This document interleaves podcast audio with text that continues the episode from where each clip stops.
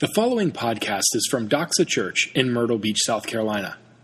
For more information about Doxa Church, please visit us online at www.doxachurch.org. Today's scripture reading is going to be in two places in Acts chapter 16. We'll read verses 11 through 15 and then verses 25 through 34. Uh, the Bible's underneath the seat. That's page 925 or it should be on the screen behind me.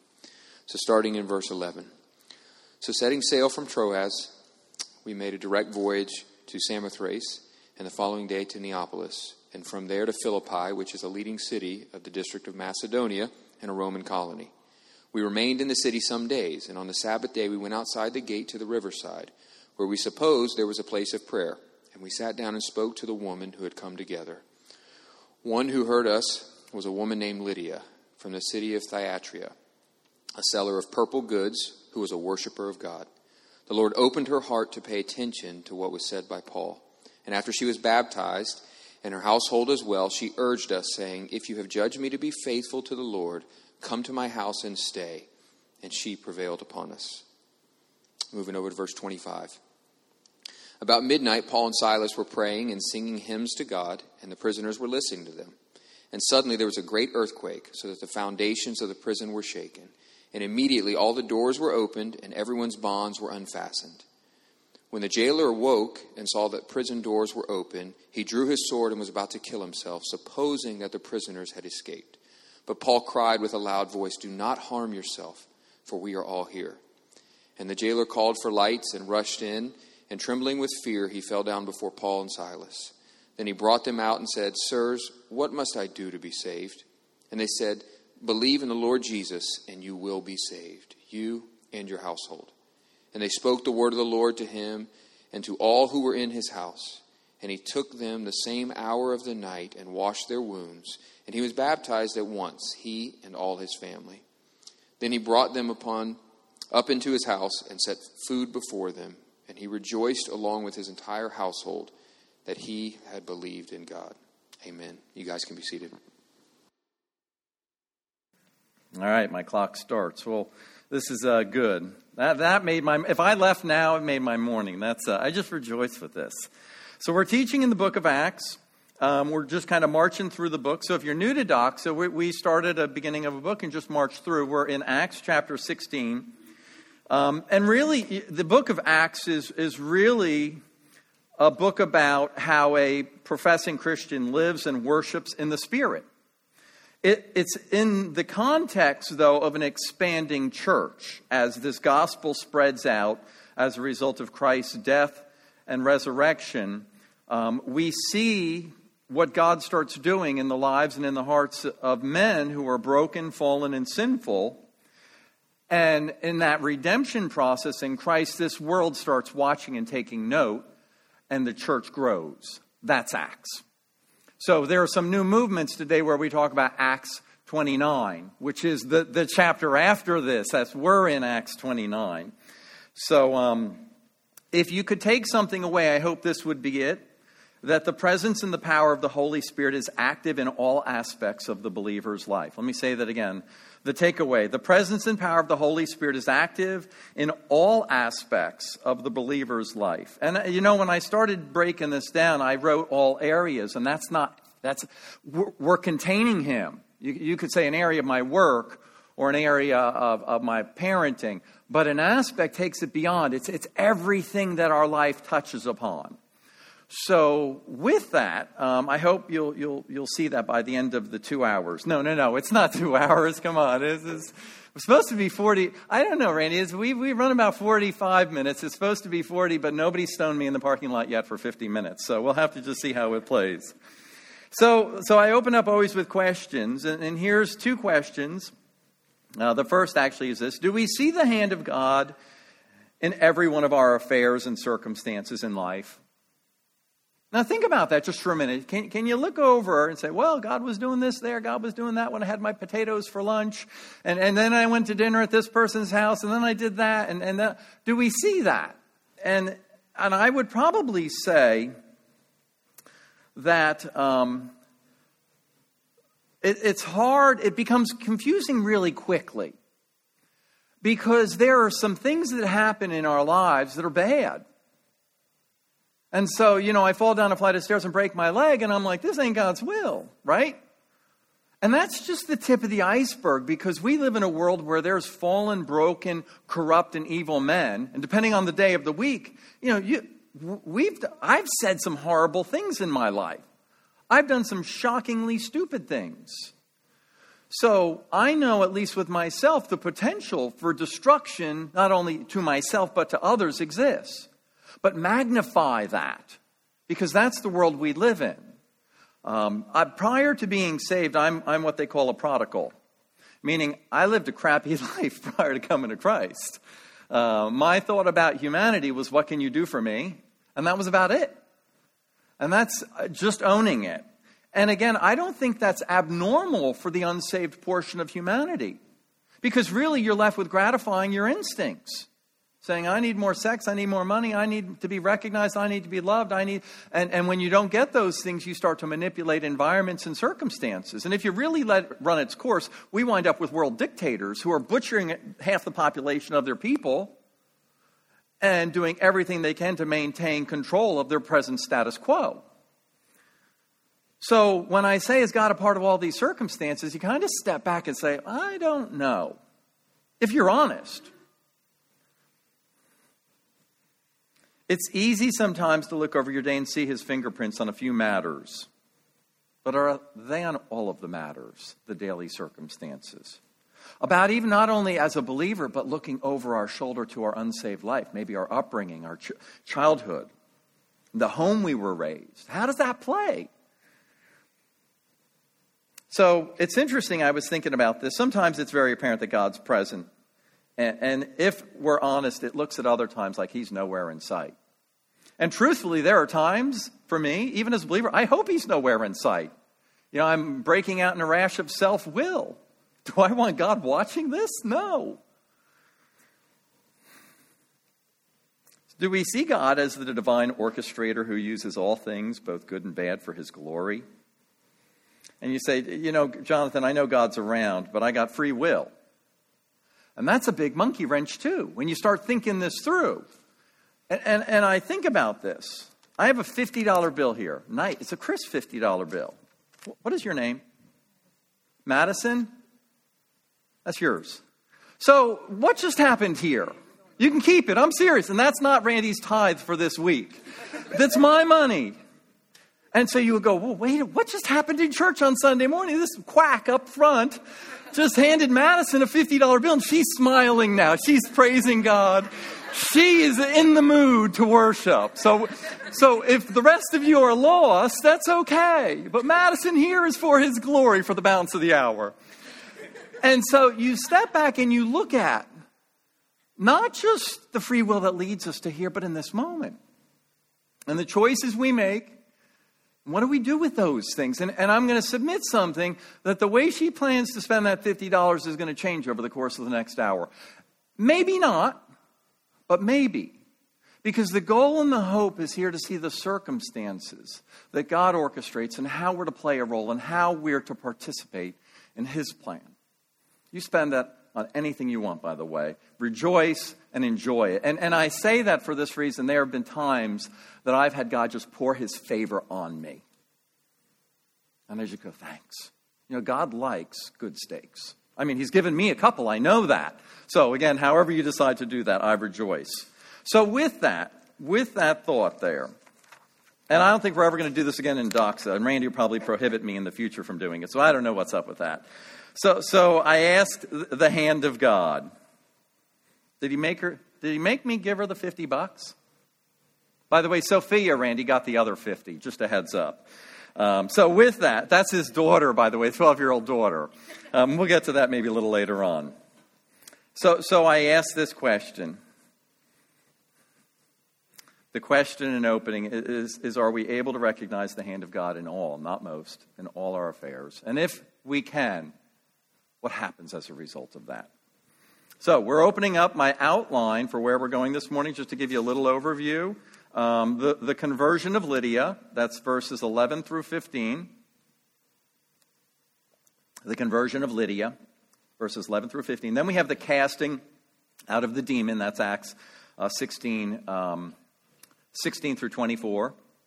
The casting out of a demon, 16 through 24. And then the conviction of the jailer, that's 25 through 41. So the conversion of Lydia, 11 through 15, the casting out of a demon, 16 through 24, and the conviction of the jailer, 25 through 41.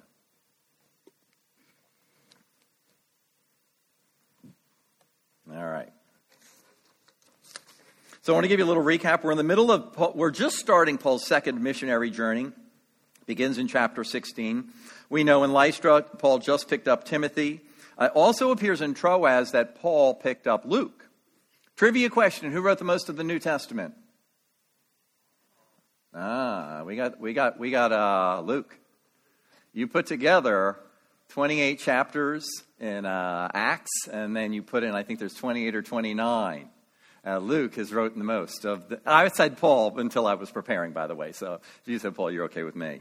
Um, interesting. What happens, it's interesting now at this point, Paul, um, as the narrative goes on, you, not Paul, Luke, you, you see the we and our and us from this point forward.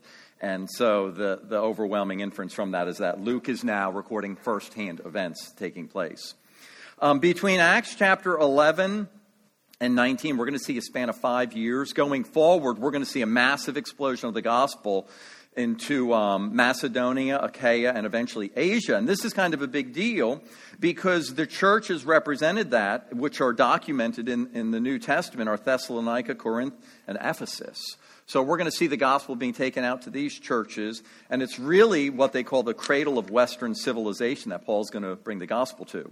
So we pick up in Acts chapter 16, verses 11 through 12, and it says this Now, so setting sail from Troas, we made a direct voyage to Samothrace. And I don't know if I did that right, pronounced it right, but it's okay. And the following day to Neapolis, and from there to Philippi, which is the leading city of the district of Macedonia and a Roman colony. We remained in this city for some days. So Paul arrives in Philippi. Um, the custom would have been to wait for the Sabbath and then go to the synagogue, but there was no synagogue in this town, which is really interesting because the requirements to set up a synagogue, you would need 10 Jewish males 13 years of age or older. So you kind of have a, a commentary on the lack of Jewish presence here in Philippi. So if you're a Jew and you come somewhere to worship and there's no synagogue, what is the default setting? What do you do? The, the, Hebrew tradition would be to go to a major public area or to some riverside location and basically offer prayers and worship. And we pick up in verse 13, which is exactly what Paul does. And on the Sabbath day, we went outside to the gate to the riverside, where, the, where we supposed there would be a place of prayer. And we sat down and spoke to the women who had come together. One who heard us was a woman named Lydia from the city of Thyatira, uh, a seller of purple goods who was a worshiper of God. The Lord opened her heart to pay attention to what was said by Paul. And after she, baptized, after she was baptized, and her household as well, she urged us, saying, If you have judged me to be faithful to the Lord, Come to my house and stay. And she prevailed upon us. So if you ever want to tell, make a Christian feel like they're obligated to do whatever you want, you can say, If you have judged me faithful to the Lord, come and stay at my house, or come to dinner with me, or mow my lawn, or whatever you're looking for them to do. So there you go. That's the kind of hook you grab them by the neck and pull them over. Uh, it's biblical, right? I'm just using the black letters here. So Paul gives the good news, and Lydia sees her need for salvation. She realizes she, she's a lost Gentile sinner and doesn't want to go to hell, right? No. No. What, is, what does Scripture say? The Lord opened her eyes. The Lord opened her eyes. You know, the day I got saved was no different than the day before. My life was a complete train wreck. I had destroyed it a day at a time for 10 solid years. And I wake up on April 17th of 1990 and my eyes blink, pop open. But not just my physical eyes, something more. I looked in the mirror and I thought, You're a pathetic train wreck. You can't go on this way. You need help. You can't do this anymore. You're done. Looked at my side and there was a fork. No, there wasn't a fork in me. But that's, I was done. The, the rash of the decade of self will and dictating that I would be my own God and my own king and I would run my life the way I wanted was over.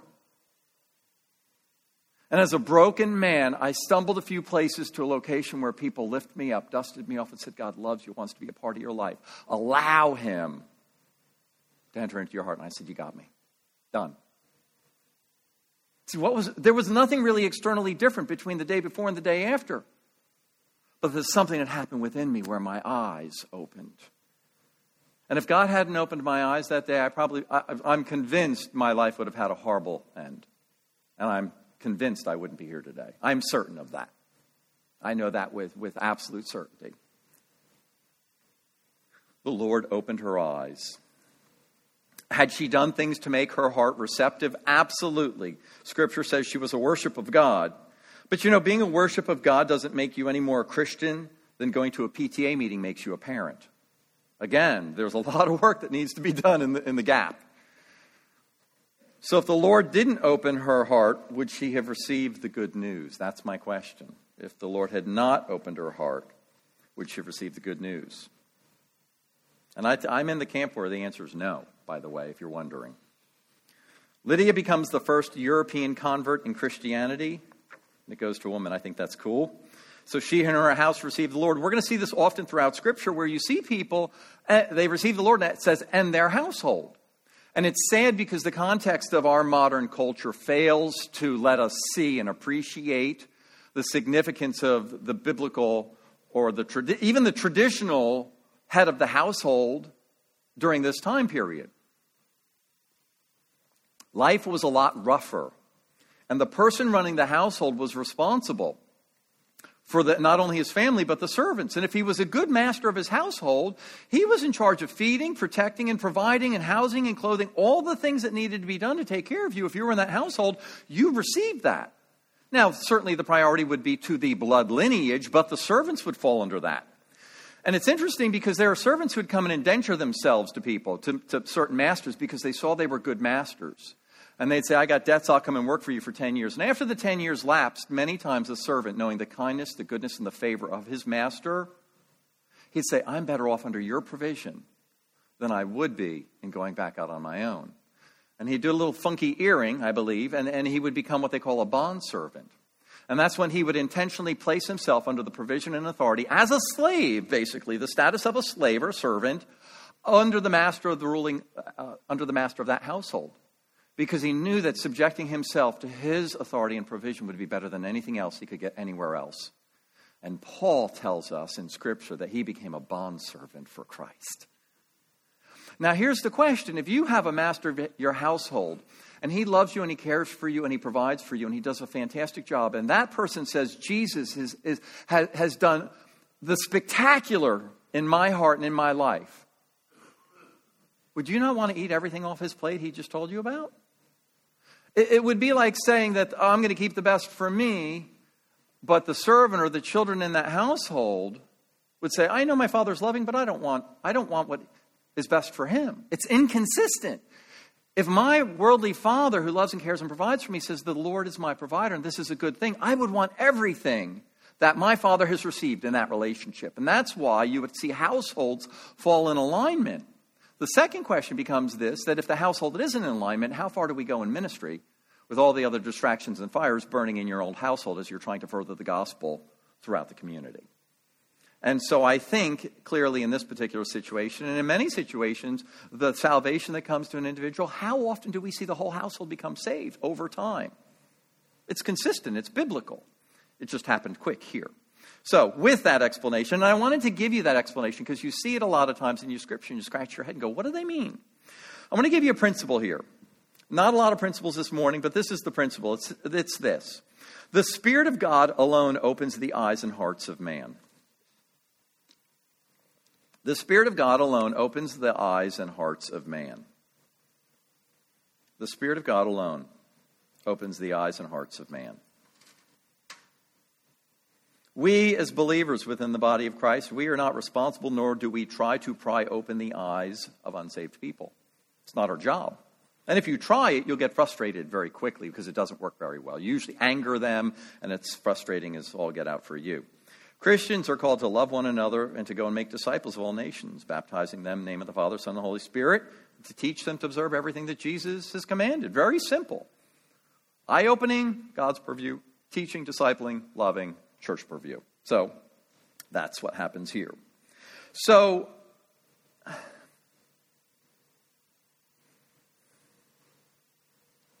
let me do this. I'm going to move. We're in the second section, the casting out of a demon, verses 16 through 24. I'm going to read 16 through 8 here. As we were going to the place of prayer, we were met by a slave girl who had a spirit of divination and brought her owners much gain by fortune telling. She followed Paul and us. See the us there, by the way, that's Luke, us, crying out, These men are servants of the Most High God who proclaimed to, you the way of salvation. A spirit of di- divination, like, are you saying, like, Jonathan, is that like a demon? Yeah. We're dealing with demonic possession here. Um, the phrase actually in the Greek is actually a python spirit. That sounds kind of crazy. Let me give you the history there. Luke uses the word python because of Greek mythology during that time. There was a belief that this girl was occupied by the Greek god Apollo and then could speak this prophetic power. And the story goes that the python was a servant that guarded the Delphic oracle and was killed by Apollos. And when Apollos killed him, he assumed the oracle's powers himself. So, in the culture in that day, they would say basically that all of these diviners would become known as Python. So, there's your little bit of history there. Um, this is also, just as a heads up, this is the, we're warned throughout Scripture leave these people alone. Um, and and it's, it's a continuous, there are warnings all over the place. Going to get your fortune told that, these are people that are indwelt by some demonic spirit. Not, if it's not the Spirit of Christ, it is demonic. There's your default, so be careful um, that we are to avoid this stuff. So, speaking of demonic powers today, are, are people still possessed by demonic beings? And, and I would tell you, absolutely. And to me, it's, it's really kind of a disconcerting. I reinforce myself when I encounter these issues with 1 John 4 4, and it says this He who is in you is greater than he who is in the world. Okay? So I step back and I reassert that statement of fact as to whatever, however uncomfortable this makes me. I've sat in rooms with people who have murdered other people. And when you see an unrepentant person who has killed another human being in a brutal manner, and you get the firsthand account of that, I got to be honest, my skin crawls. Um, as an attorney, the first 10 years of practicing law, I did criminal defense work. I was clerking in a public defender's office out in Jackson, Mississippi, and um, I showed up in a courtroom, and this guy walks up to the judge and says, I murdered these two people. And the deputy public defender looks at me and says, Jonathan, you need to take this one and do the intake. I mean, it's, there, there's a world out there when you sit down with some of these people, it's, you, your hair on my whole body stands up. And so I would tell you two things. They're a reality that, that's, that's very important to acknowledge and that there's a holy God who's more powerful. Um, the, the believer cannot be indwelt, and I don't have the time to give you theology here, but the believer cannot be indwelt and possessed by a demonic being. I believe that, at least according to Scripture. But can we be influenced? Absolutely. I got into a fight one time, uh, verbal alter- alteration, I should say, with my wife Kate. And it literally escalated so fast that I remember thinking, DEFCON 5. Flip open the atomic switch. Nuke the freaking planet. As long as the wife's there, nuke the whole place. Scorched earth. And, and it escalated so fast that, and I think Kate said this. I don't remember who said it, but I think my wife said it. She said to me, This is not about us. And I literally felt somebody leave the room. I mean, it was scary. It was like, whoa, what just happened here? But, I, but the sense was overwhelming that somebody was in the room with us, and the second she said that, they left. And I've never forgotten that feeling. That's a, the feeling is a bad feeling, it, it makes me squirm. Um, this, this, uh, this, this girl, let me, let me talk a little bit about more her, her and we will go on. Um,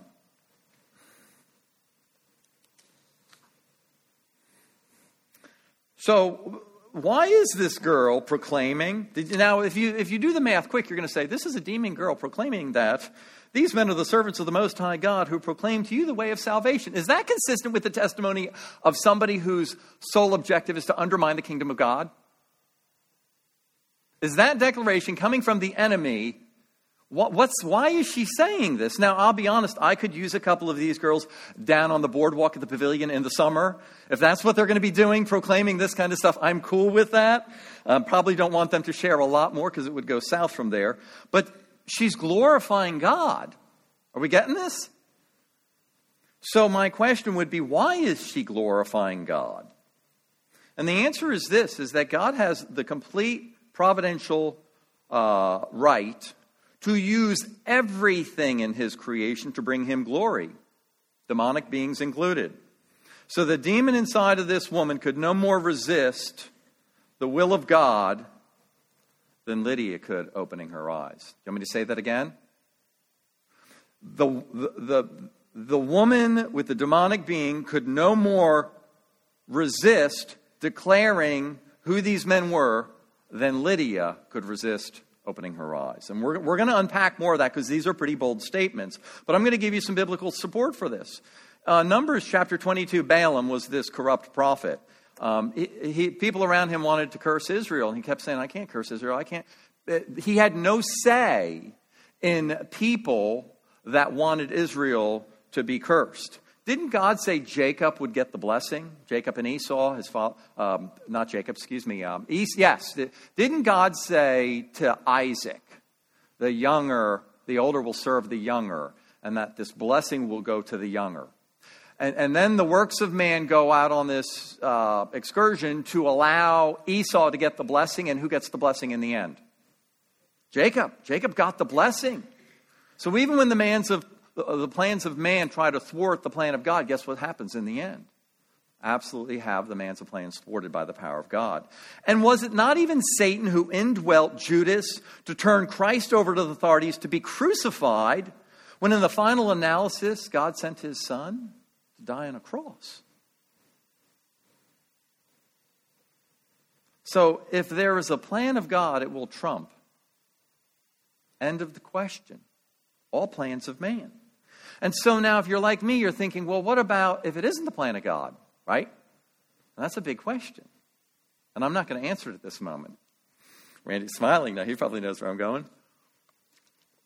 Let me keep, pick up and keep reading. And hopefully, th- some of this is convoluted stuff when you start looking at this because you're going down this rabbit hole.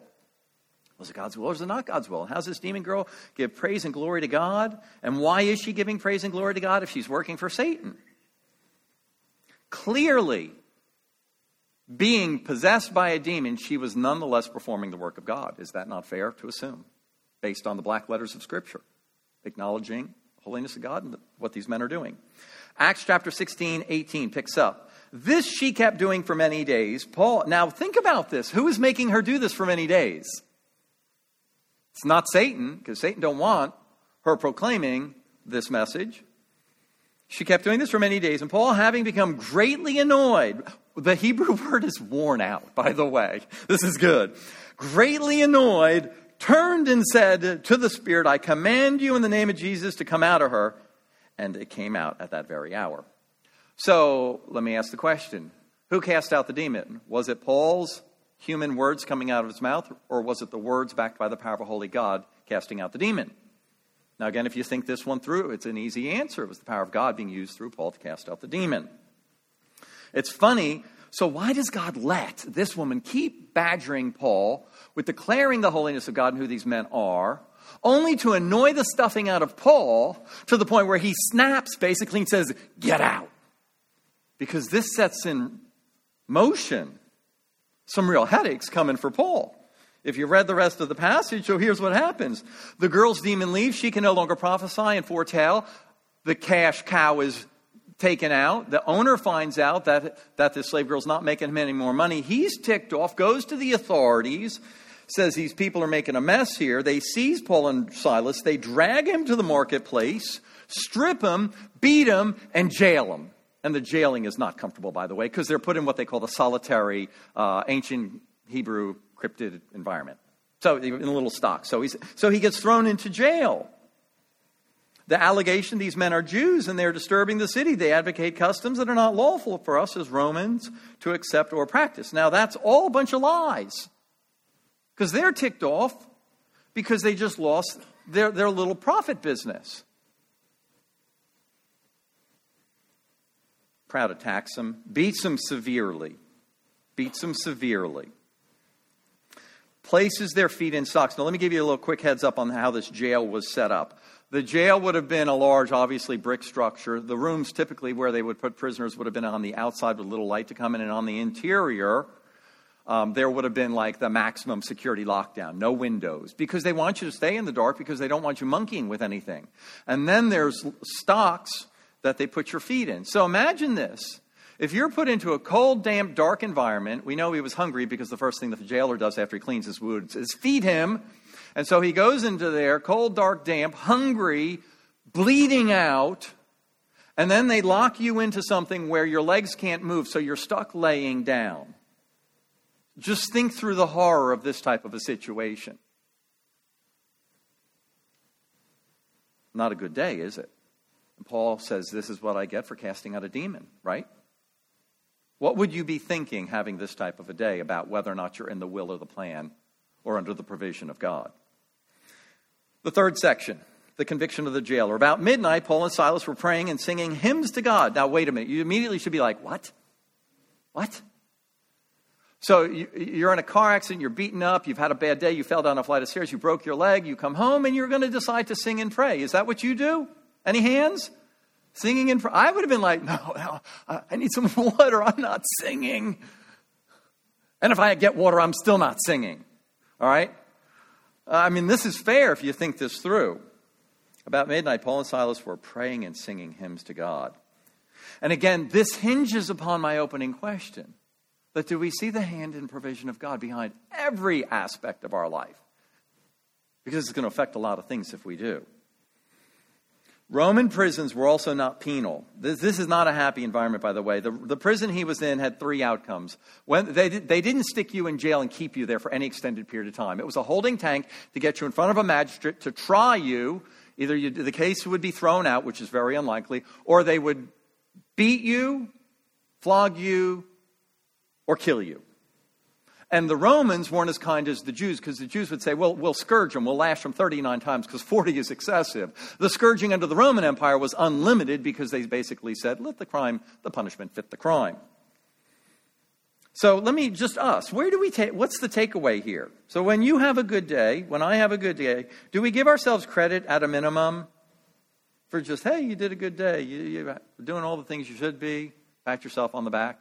Is there any acknowledgement to God? Singing praises, hymns, acknowledgments to Him. And then conversely, when we have a bad day, who gets the blame? Have you ever had a, bad, a really bad day where you growl, like I have? God? And I've said this. Excuse if it's recorded. I've growled to God, What the hell are you doing? That's the kind of days I've had. In my, that's my prayer. Where do you go then? Should the type of day we're having have any indication as to whether or not we're living or not living under God's will? Think this through. These, these are questions that we as individual believers struggle with and have to ask because we're looking at a set of circumstances that fits perfectly into these crazy days we have as Christians. So when we have a bad day, do we complain on how hard life is rather than looking to pray and sing to the Lord? How is it that Paul and Silas could be praying and singing while having such a rotten day? Right? Just, just questions. Acts 26, verse 26. And suddenly there was a great earthquake, and the foundations of the prison were shaken, and immediately all the doors were opened, and everyone's bonds were unfastened. Sounds like literally like whatever was holding you to the wall was loosened, whatever was holding you to the wrist, whatever was holding your legs and stuff, poof, they all came off. And I think this is accurate because all the prisoners didn't leave. We're going to get to that in a minute. If you were a prisoner and there was an earthquake and you figured out I could escape now, you would leave. Because your fate was bad any way you slice it. It's, the only thing you're doing is hopefully going to get away, but you're just pushing off the inevitable at a minimum. And if I said you can be beaten today or tomorrow, which would you prefer? And it's obvious tomorrow. So you would hightail it. But the prisoners, in addition to Paul and Silas, did not run. And the question becomes why? You're sitting in this prison, it's locked down. These crackpots are singing and praising to this God they claim. And then all of a sudden there's an earthquake, and the earthquake doesn't just loosen everybody's ch- chains to the wall, but the, the, the latches around your wrists pop open. And at that point, you realize something way bigger is going on here than a get out of jail free card. And we know that because verse 27 picks up when the jailer woke and saw the prisoner's doors were open, he drew his sword and was about to kill himself, supposing that the prisoners had escaped. But Paul cried in a loud voice, Do not harm yourself, for we are all here. And my presumption, and I could be wrong on this, is that the prisoners weren't just sitting in their cells. When everything popped open, they went into the jail further than rather than going out. And now you've got these guys sitting in this dark room with Paul and Silas going, What just happened? Who is this God you serve? And I don't know what the conversation was, Scripture doesn't record it. But I can picture now the jailer knowing he's going to die. The punishment under Roman law for letting your prisoner go would be the, the punishment due to the prisoner. You got me? and the jail was packed. So he's clearly going to, he, he knows he's going to die. What happened to the prisoners guarding Peter earlier? The Spirit let them out. They were all executed. So the, so the jailer knows, I'm going to die.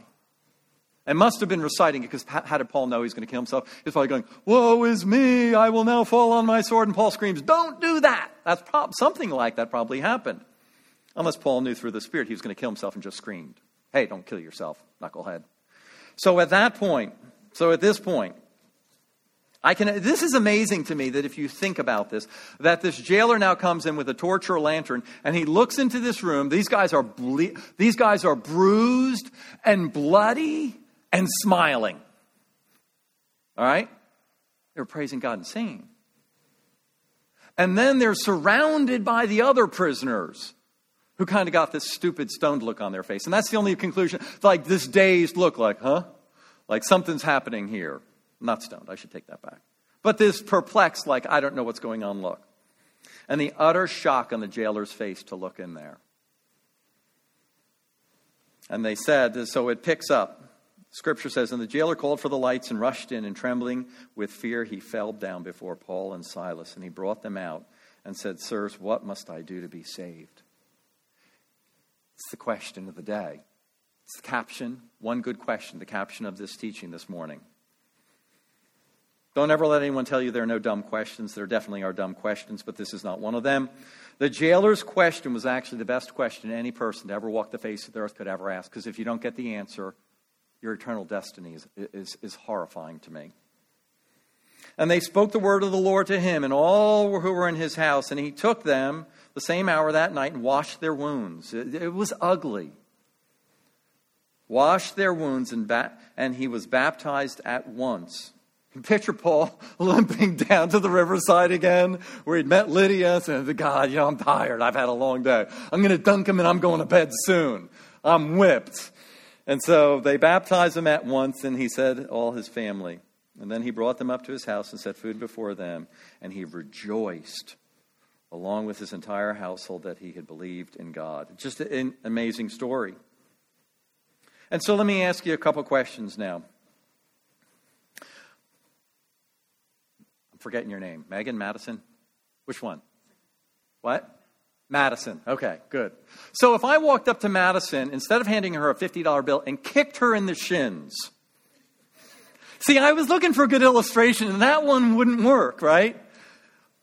So, you know, we see in life good things and bad things, right? And, we, and it's easy to attribute the good things to God and rejoice, which she is, I know.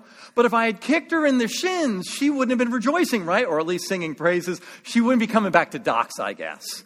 All right? And I might be going to jail. So it's fair. It's all things that pan out in the end. But so, so the question becomes Lydia, her eyes just pop open and we all praise God. Then on the other hand, you got Paul showing up, and, the, and this demonic girl pesters him to the extent that he snaps. As a result of that, gets beat, thrown, beaten, tortured, thrown into jail.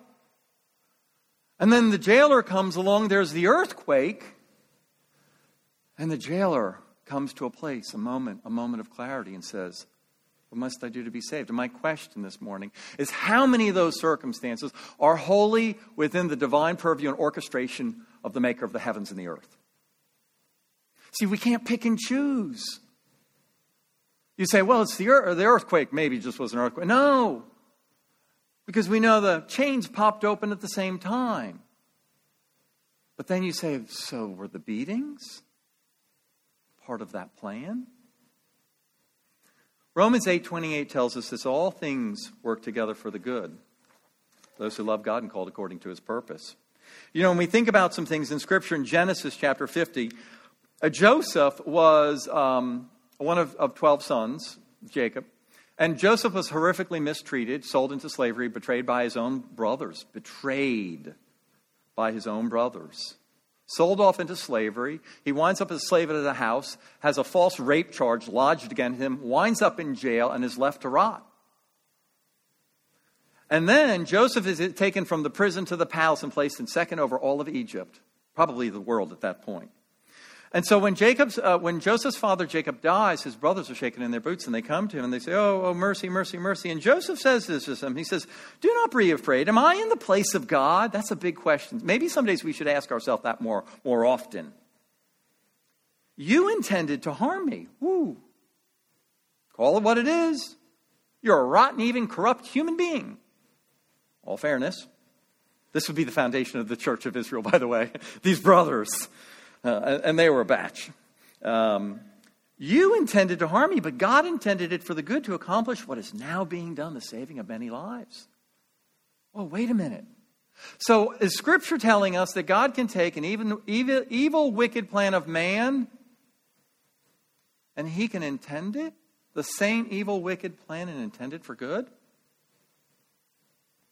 So, does that mean the things that happen to us that leave us really at a place where, where life where we're bleeding out physically, emotionally, or spiritually on the side of the road in a gutter, left for dead. The equivalent of that. And say that this is all a part of God's perfect providential order. Now, I'm not saying that God initiates the evil. He didn't say he told Joseph's brothers to betray him and all the other bad things to happen. God says he can take the intent of man and use it for the intent of God. And that should change everything here and now. And if it doesn't, our faith is meaningless. It's not going to work. It is not going to get you through the storms in life that are going to come down the alleyway. It is not sufficient to have anything less than what we bank on as believers. That in all things work together for the good. That even the rotten, horrible things of this reality that we live in as human beings, that God converts it to good. And Scripture backs that up. Colossians 1 chapter 16 and 17. For, for by him all things are created in, in heaven and earth, visible and invisible, whether thrones or dominions or rulers or authorities, all things were created through him and for him, and he is before all things, and in him all things are held together. Just how many alls does that exclude? See, we either bank on the Word of God, and here's where I'm going with this. Paul would later write a letter to the Philippian church. When you see this lived out, this confident faith that God takes the tragic, horrible, bad things of this world, and, and He watches them transform them through a human being indwelt by the power of His Spirit, the world watches. And the goal for us, the goal is to live that out because when the world witnesses it, there's one question What must I do to be saved. Paul would later write a letter to the Philippians, and he said this For I have learned in whatever situation I am in to be content. I know how to be brought low, and I know how to be brought abound. In any and every circumstance, I have learned the secret of facing plenty and hunger. Madison, plenty this morning. God bless you. You have a beautiful smile, by the way. That made my day too. Plenty and in hunger, abundance and in need, and I can, all, I can do all things through him who strengthens me. And that's the message from this passage. That no matter where we are, that if we can live this out the way that Paul had lived it out, that this world's going to take note. And those who are dying and spiritually lost, who are hopeless and helpless and can't open their eyes, so that, that through God's miraculous power, there's going to be a sliver of their eye that opens up and they're going to catch a glimpse of what has transformed the essence of who we are and how we live. And they'll draw one question What must I do to be saved? Let me pray. Father, we thank you for this morning. Um, I, pr- I pray for uh, those who, who need to have their eyes opened uh, as my eyes needed to be opened, as the balance of us who profess you as Lord and Savior needed to have their eyes opened, that, that they could see something within us that makes them ask the question how? How does this salvation come to man? Father, we rejoice that it has come to man and, and that you have given us your word, that we can live according to it through the power of your Spirit, and that your goodness and favor rest upon us and in our midst in this day. We rejoice and thank you for this day of worship. Pray it'll be to your glory and honor. In Christ's name, amen. Thank you for listening to this podcast from Doxa Church. We are so glad that you took the time to join us today. At Doxa, we exist to make disciples who joyfully worship Jesus with their whole lives. We invite you to join us. Doxa Church meets at 10 a.m. every Sunday at River Oaks Elementary School. For more information about Doxa Church, please visit us online at www.doxachurch.org.